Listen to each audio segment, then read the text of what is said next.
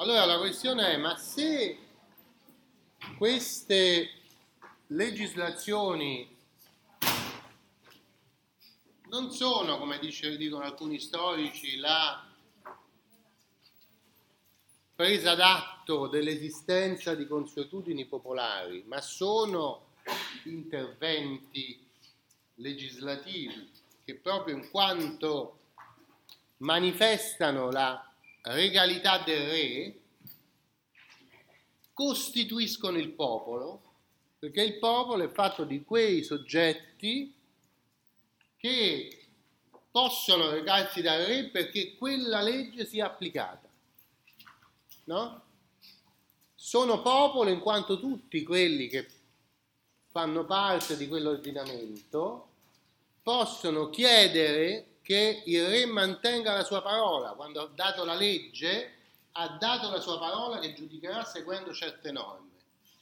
Quando tu vai da lui per chiedergli giustizia, lui deve applicare quello che aveva consegnato, come dice Cortese parlando del Gaetins al suo popolo, delle, un insieme di promesse. La legge è un eh, grande insieme di promesse che stabilisce in anticipo le regole che il re applicherà quando eh, giudicherà.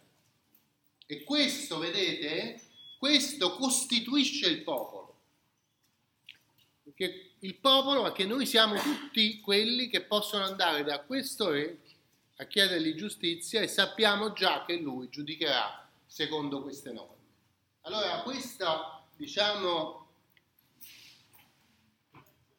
tensione storica, cioè si, questa tensione si mette in atto in un certo momento perché è successo qualcosa, sempre rimanendo all'esempio dei Visigoti, i Visigoti si sono installati in quel, in quel territorio e hanno promulgato una legge, si sono pure raccontati una storia di se stessi come popolo e hanno, si sono costituiti come popolo.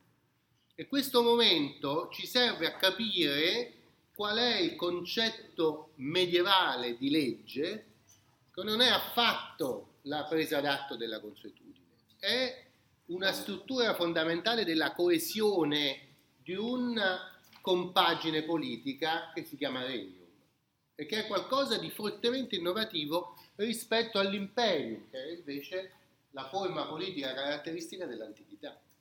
Allora, capite le cose come cambiano e come sono destinate a restare, perché sono un marchio nel eh, diritto occidentale. No?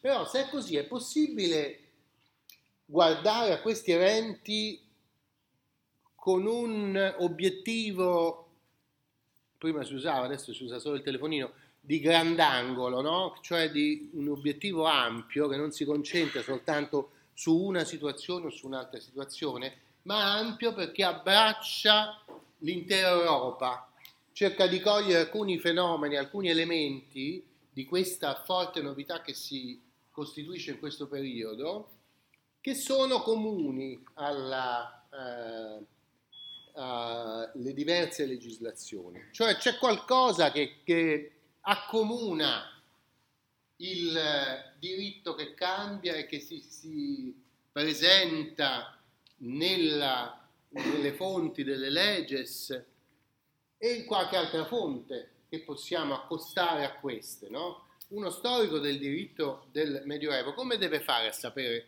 che cosa è successo e che norme si applicavano? Cosa dovrà leggersi? no? Si leggerà le leggi popolari, si leggerà l'editto di Rotary, l'editto di Teoderico, la Lex Talica, la Lex Visigotorum, per cercare di vedere che cosa dicono. Poi però se è storico si porrà il problema, ma come mai queste leggi dicono questo? Guardiamo cosa dicevano per esempio negli stessi anni i concili dei vescovi che si riunivano vicino al re e di cui molto spesso faceva parte pure il re. Quindi guarderai anche un po' di fonti sulla, perché gli atti dei concili si sono conservati e quindi possiamo leggere. Poi leggeremo le lettere, per esempio, di Gregorio Magno, di cui abbiamo parlato l'altra settimana, che scriveva a tutti quanti due o tre lettere al giorno e rispondendo ai problemi che gli venivano posti ci fa sapere quali erano questi problemi. Quindi sappiamo che diceva agli inglesi eh, cercate di adeguare la liturgia alle tradizioni del popolo, eh, siate tolleranti e così via, basta che alcuni elementi, dunque sappiamo. Eh, e poi cercheremo disperatamente un po' di documenti per capire come le cose andavano in pratica. Documenti significa atti di contratti, per esempio, oppure sentenze di, di processi.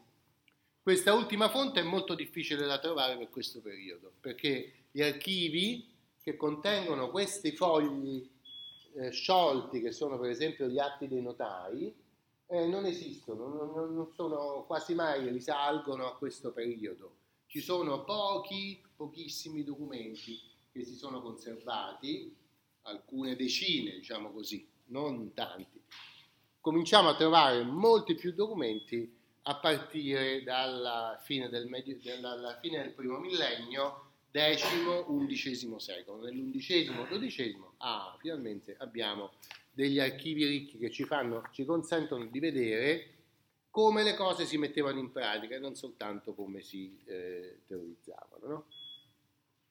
Quindi, per capire la dinamica del diritto in questo periodo, stiamo parlando del VI-VII secolo, eh, ci dobbiamo affidare soprattutto a fonti, a queste leges e poi a fonti ecclesiastiche, scrittori ecclesiastici, storie, storie che ci narrano cose che sono successe eh, e leges. Allora, vediamo un po' se in base con questo materiale possiamo trovare alcuni elementi che ci sembrano comuni alle diverse situazioni che pure sono variegate, Gregorio Magno lo sapeva benissimo, bisogna adattarsi alle diverse realtà, però Gregorio Magno sapeva anche io riesco a tenere da Roma sotto controllo più o meno tutta questa evoluzione, perché nonostante le diversità, nonostante i diversi regni e le diverse leggi, tutto sommato noi siamo sempre il popolo di Dio, tutti quanti siamo il popolo di Dio, siamo la società cristiana, siamo la città di Dio di Sant'Agostino, no? Pure se siamo tutti diversi e se io sono contento di avere tanti re diversi nei diversi regni. In Britannia abbiamo visto ce n'erano tantissimi addirittura, si erano spartiti tutta questa Britannia in tanti piccoli regni, tipo abbiamo detto trono di spade in cui uno combatte contro quell'altro, no? Eh? Sono signori della guerra.